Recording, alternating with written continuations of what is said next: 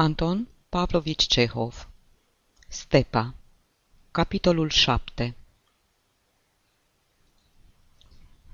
Ca și noaptea trecută, căruțașii se opriră să se odihnească și să-și pregătească fiertura. De data aceasta, în aer plutea un fel de apăsare și era zăduf. Oricâtă apă bea oamenii, tot nu-și puteau astâmpăra setea.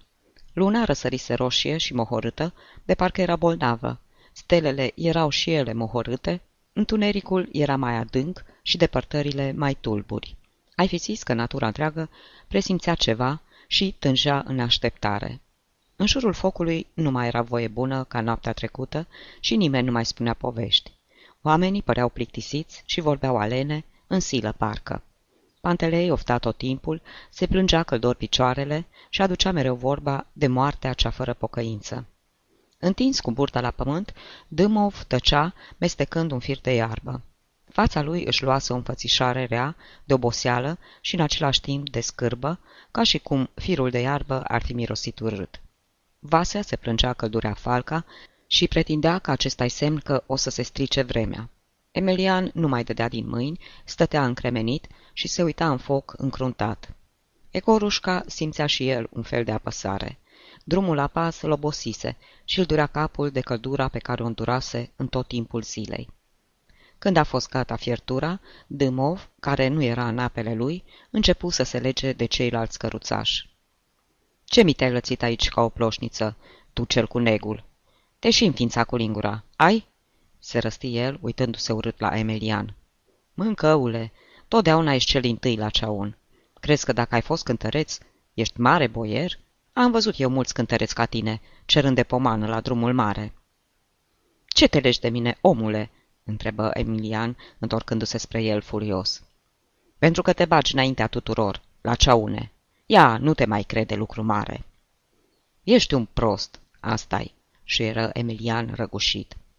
Știind bine cum se terminau de obicei aceste certuri, Pantelei și Vasea încercară să-l facă pe Dâmov să înțeleagă că nu se cuvine să caute omului pricină pe degeaba. Zice că-i cântăreț. Nu se lăsa zurbagiul, rânjind cu dispreț. Așa poate să cânte oricine. N-are decât să se așeze în pridvorul bisericii și să înceapă asemilogii. Faceți-vă milă și pomană pentru numele lui Hristos. E, Emilian nu-i răspunse. Tăcerea lui îl întărâtă și mai mult pe Dâmov. Se uită și mai urât la fostul cântăreț și urmă. Nu vreau să-mi pun mintea cu tine, că altfel te-aș învăța eu să-mi umbli cu nasul pe sus." Ce te tot lești de mine, Mazepa?" își ieși din fire Emilian. Ți-am făcut eu ceva?" Cum ai spus?" se răstui Dâmov, îndreptându-se din mijloc, cu ochii injectați. Cum ai spus?" Eu? Mazepa? Eu? Atunci, nați, du-te de o caută. Și, smulgând lingura din mâna lui Emilian, o zvârli cât colo. Chiriuha, Vasea și Stiopca săriră în picioare și se repeziră să o caute, iar Emilian, uluit, aruncă o căutătură rugătoare spre Pantelei. Obrazul îi se făcu dintr-o dată mic și îi se încreți, apoi fostul cântăreț începu a clipi din ochi și izbucni în plâns ca un copil. De la început Egorușca nu-l putea înghiți pe Dâmov. Acum îi se părea că aerul era dintr-o dată înăbușitor și că flăcările îi ardeau obrajii. Ar fi vrut să fugă la căruțe, să se înfunde în întuneric, dar ochii răi și scârbiți ai zurbagiului îl atrăgeau. Din tot sufletul ar fi vrut să-i spună ceva, ceva care să-l usture cât mai amarnic. Și atunci, apropiindu-se de el, îi strigă gâfâind. Ești cel mai ticălos dintre toți. Nu te pot suferi." După niște vorbe ca acestea, ar fi trebuit să fugă la căruțe, dar nu se putu urni din loc și dădu înainte. Pe lumea cealaltă ai să arzi în focul genei. Am să te spun lui Ivan Ivanăci. N-ai niciun drept să-ți bați joc de Emilian." Ia, uitați-vă la el!" râse Dâmov. Un purceluș cu caș la gură. Vrea să-mi dea mie sfaturi. Dacă ți-o rupe urechile, ce ai să zici?" Egorușca simți că se năbușă. Niciodată nu i se întâmplase așa ceva. Fără veste, începu să tremure din tot trupul, să bată din picioare și să urle. Băteți-l! Băteți-l! Dar ochii se umplură de lacrimi, se rușină și, fără să mai stea pe gânduri, fugi clătinându-se spre căruțe. Nu văzut ce impresie făcut să rății petele lui. culcat pe balot, plângea, dând din mâini și din picioare și îngăimând. Mamă! Mamă! Totul îi se părea acum sălbatic și înspăimântător. Și oamenii aceia, și umbrele din jurul focului, și baloturile negre, și fulgerele ce scăpărau într-una în depărtare. Era îngrozit și în deznădejdea lui se întreba prin ce întâmplare nimerise pe locurile acestea necunoscute, în mijlocul unor mujici așa de răi. Pe unde or fi acum unchiul, părintele Cristofor și Denisca? De ce întârzi atâta? Nu cumva or fi uitat de el. Gândul că l-a uitat și l-a lăsat în voia soartei, îl înfioră și îl cuprinse o spaimă atât de cumplită, încât de câteva ori îi veni să sară din căruță și să o ia la goană îndărât acasă. Nu se răzgândi decât când își aduse aminte de crucile negrite și triste pe lângă care trebuia să treacă și de fulgerele care scăpărau în depărtare. Nu se simțea mai ușurat decât atunci când striga în șoaptă. Mamă! Mamă! Dar nici căruțașilor nu le era tocmai la îndemână. După ce Gorușca fugi de lângă foc, oamenii tăcură o vreme, apoi, cu glasul scăzut și fricoșat, începură să vorbească despre ceva care se apropia și de care ar fi fost bine să se pună la adăpost, plecând cât mai repede de acolo. Mâncară în fugă, stinseră focul și se apucară în tăcere să înhame caii. După graba și după vorbele lor întretăiate, se vedea bine că presimțeau apropierea unei primeștii. Înainte de a porni la drum, Dâmov se apropie de Pantelei și îl întrebă în șoaptă. Cum îi zice?" Egori," îi răspunse Pantelei. Dâmov puse un picior pe butucul roții, se prinse de frânghia cu care era legat balotul și se aburcă sus.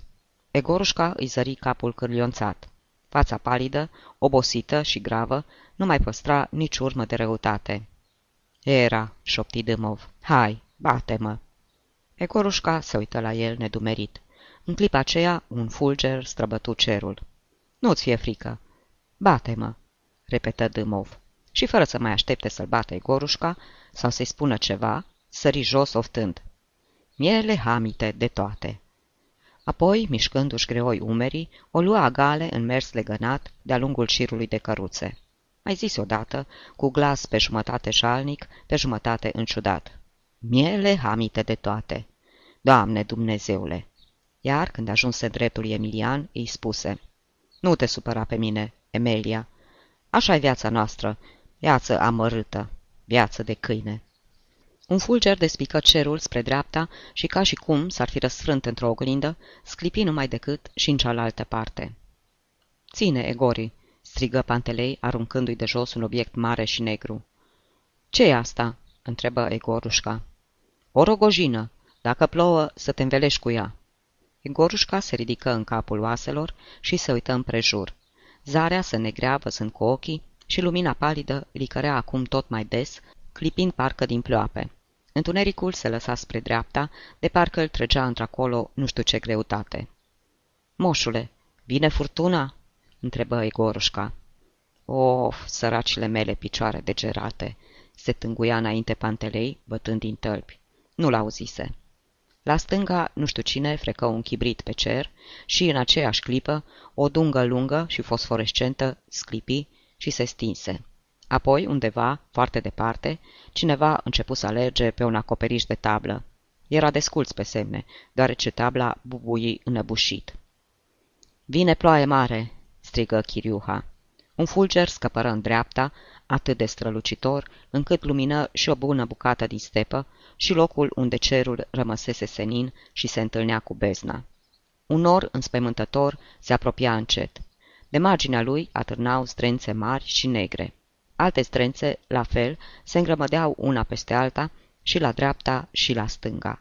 Zdrențele și flendurile acelea îi dădeau înfățișare beată și nerușinată.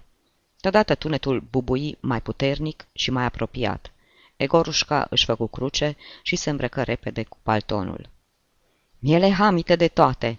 se auzi strigătul lui Dâmov spre capul convoiului și după glas îți puteai da seama că era din nou furios. Miele hamite de toate! Pe neașteptate se strâni un vânt atât de puternic, încât era cât pe ce să smulgă lecăturica și rogojina din mâinile lui Egorușca. Rogojina se zbătea și se răsucea în toate chipurile, când izmind balotul, când plesnind băiatul peste obraz.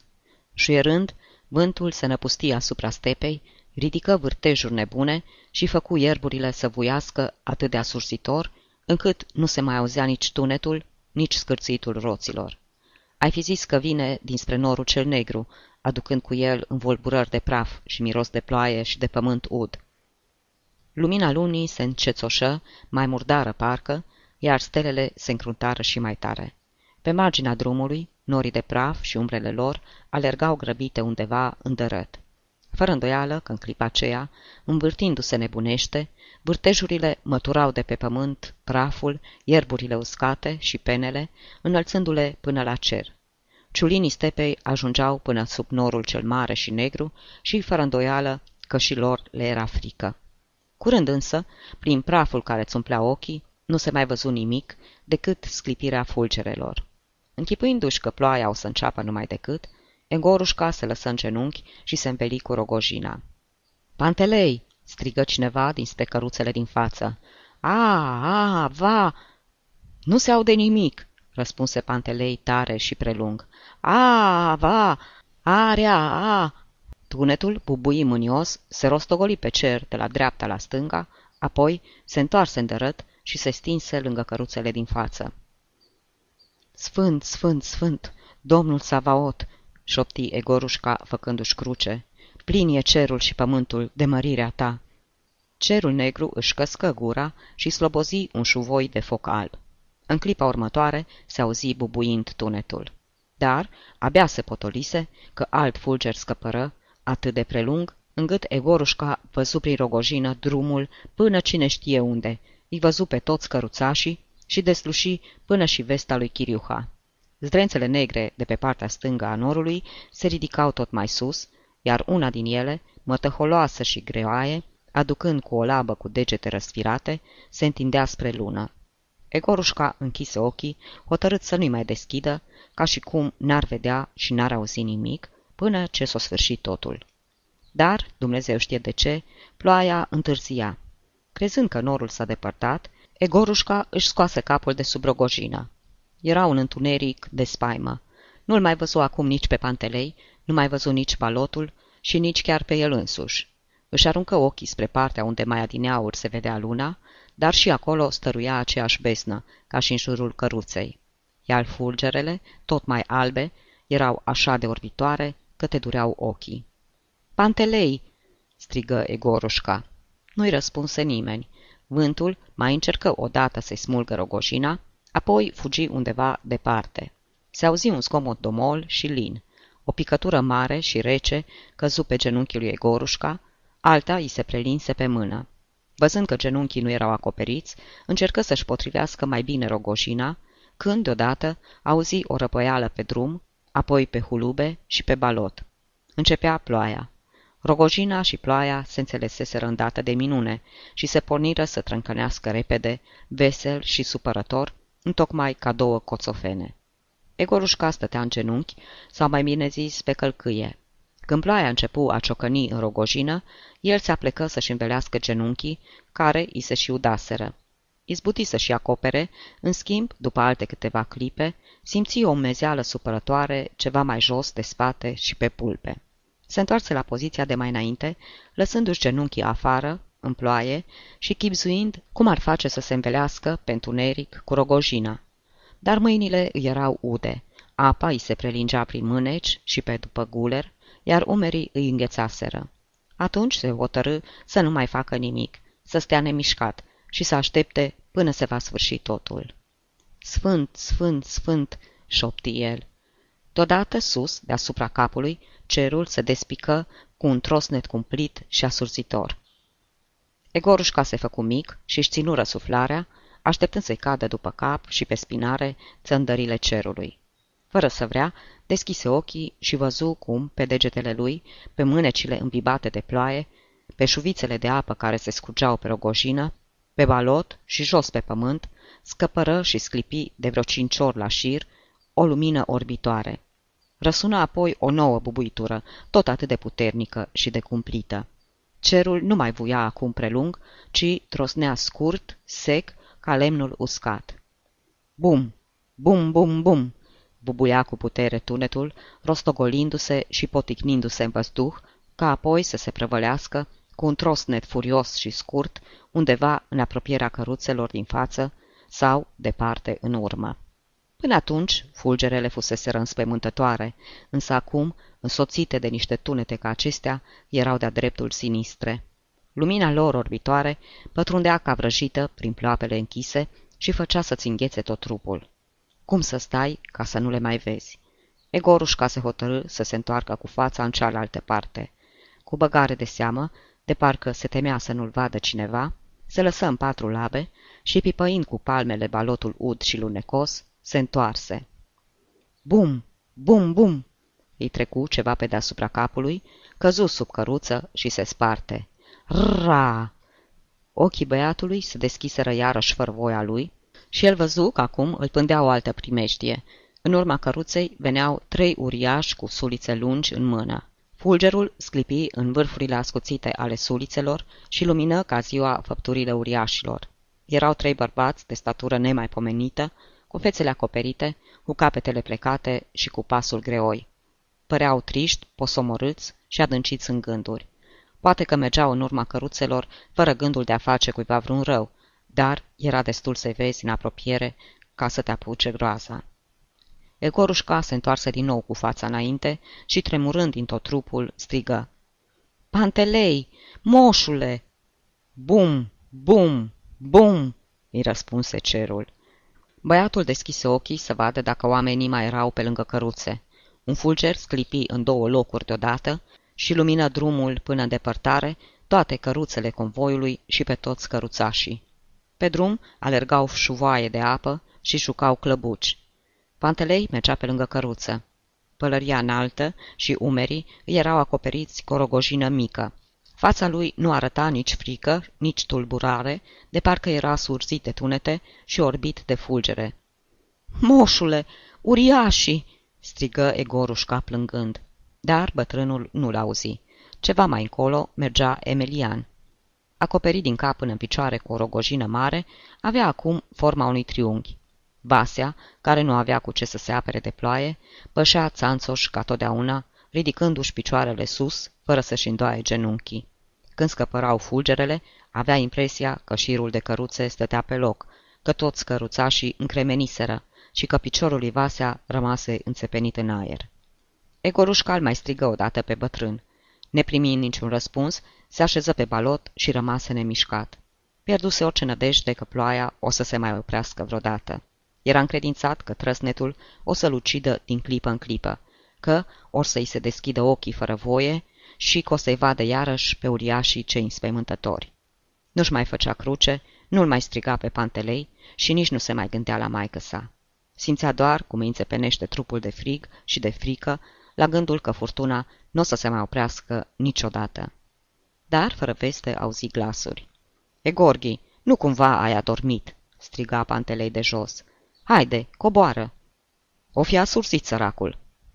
Grozavă furtună!"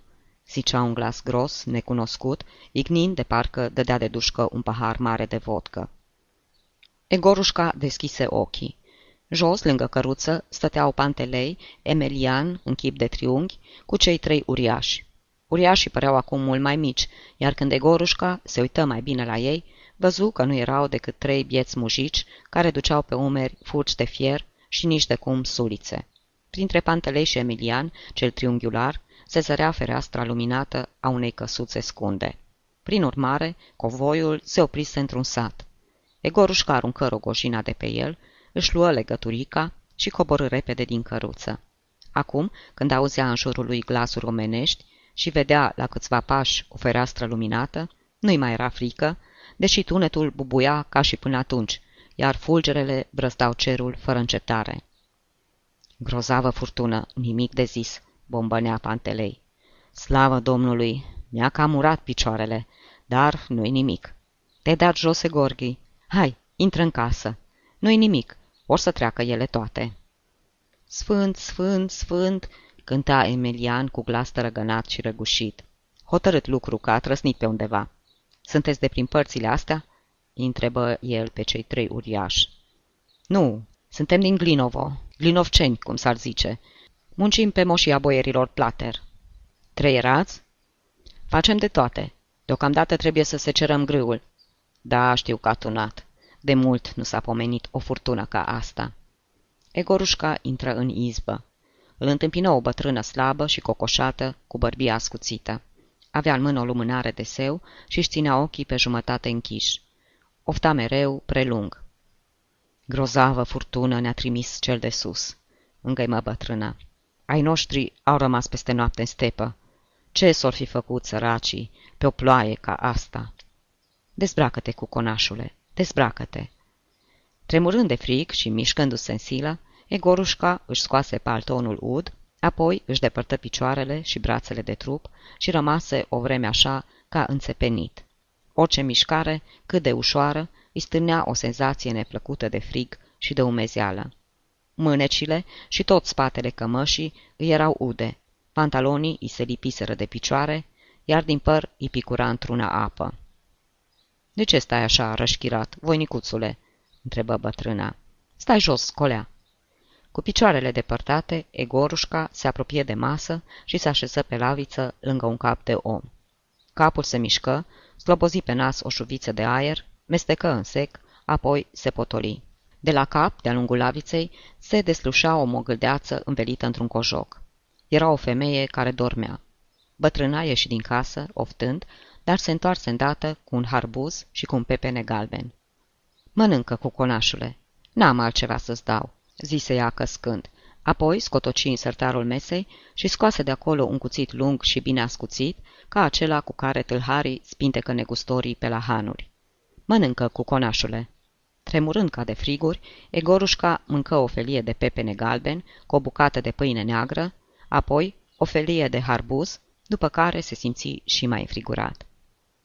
Ai noștri au mas în stepă, oftă bătrâna în timp ce băiatul mânca. Și afară e mânia lui Dumnezeu. Ar trebui să aprind lumânarea la icoane, dar nu știu unde a pus-o Stepanida. Mănâncă, sufletelule, mănâncă. Bătrâna căscă și, ducându-și mâna dreaptă la spate, își scărpină umărul stâng. Trebuie să fie ceasurile două, zise ea. Acuși vine vremea de sculare și ai noștri care au mas în stepă.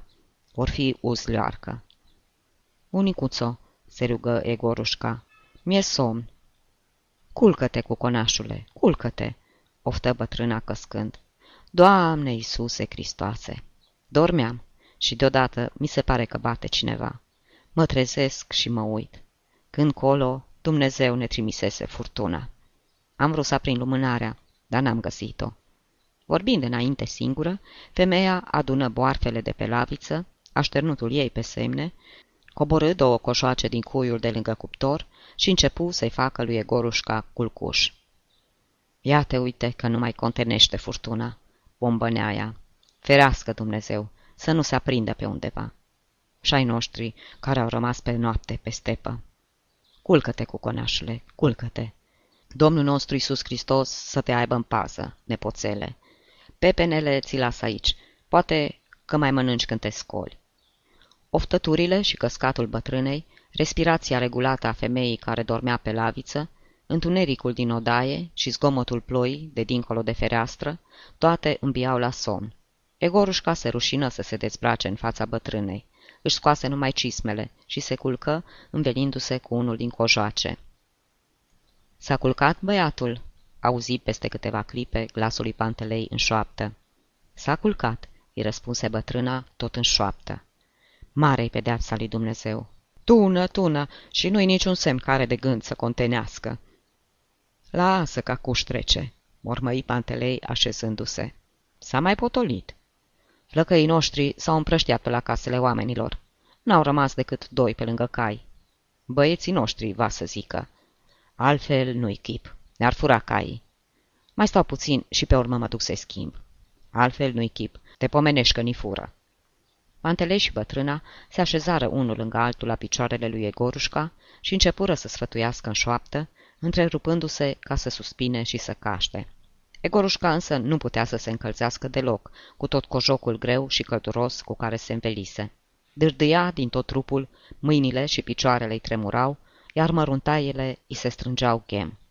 Se dezbrăcă sub cojoc, dar nici asta nu-i ajută. Îl scuturau frigurile din ce în ce mai tare. Pantelei plecă să schimbe oamenii.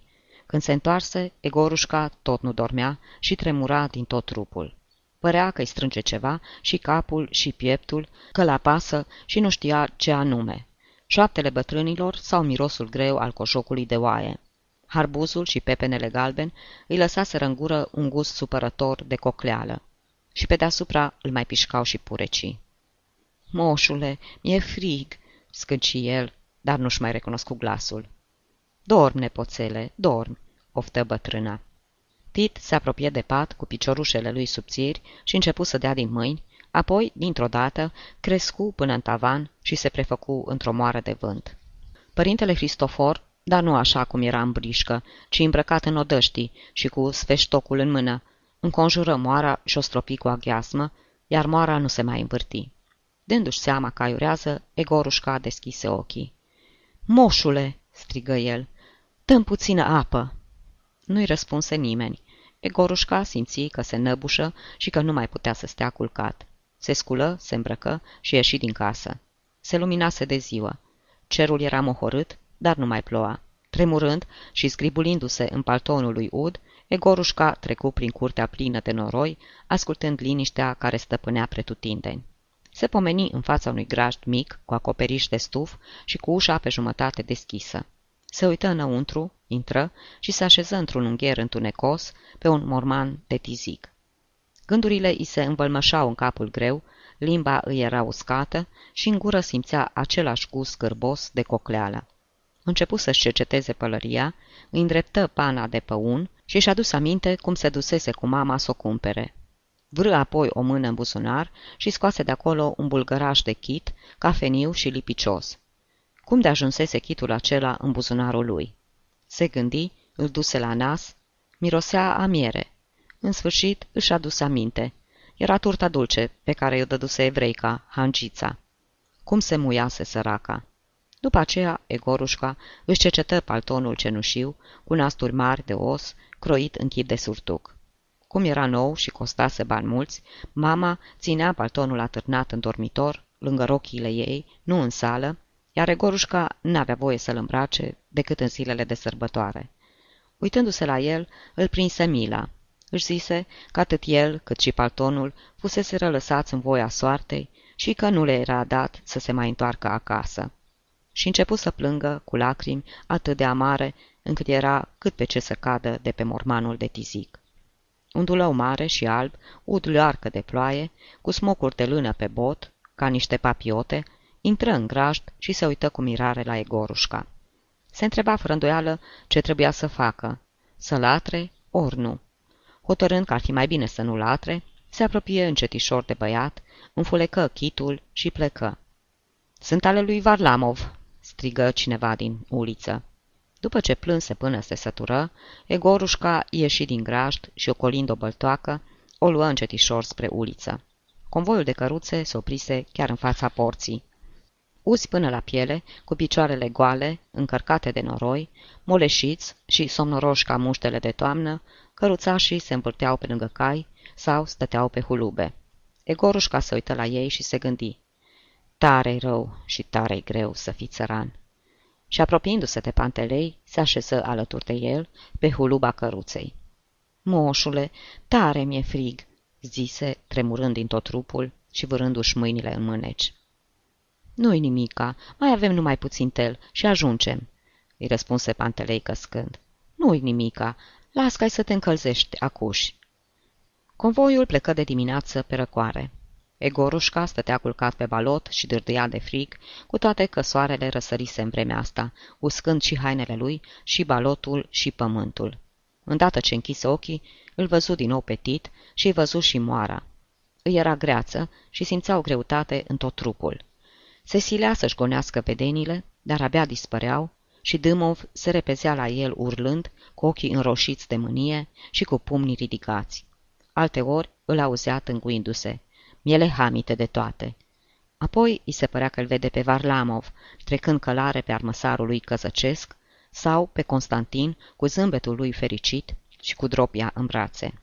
Și toți oamenii aceștia, greoi și plictisitori, îi erau nespus de urâți. La un moment dat, asta se întâmplă spre seară, băiatul își ridică puțin capul și ceru de băut. Căruțele se opriseră în mijlocul unui pod mare, aruncat peste un râu lat. De desubt, prin pânza unei dâre de fum, se vedea plutind pe apă un vapor care remorca un șlep. Iar pe malul celălalt se înălța un deal, al cărui povârniș era presărat cu case și biserici. La poalele dealului, de-a lungul unui șir de vagoane, alerga o locomotivă. Egorușca nu văzuse încă nici vapoare, nici locomotive, nici râuri așa de late. Uitându-se acum la ele, nici nu se sperie și nici nu rămase mirat. Mai mult încă, pe fața lui nu se vedea nici umbră de curiozitate. Nu simțea decât că era greață. Se întinse repede cu fața în jos, se trase către marginea balotului și vărsă. Văzându-l, pantelei tuși și clătină din cap. Iacă, s-a îmbolnăvit băiatul nostru, făcu el. Trebuie să fi răcit la burtă. Băiatul, va să zică. Și încă pe locuri străine.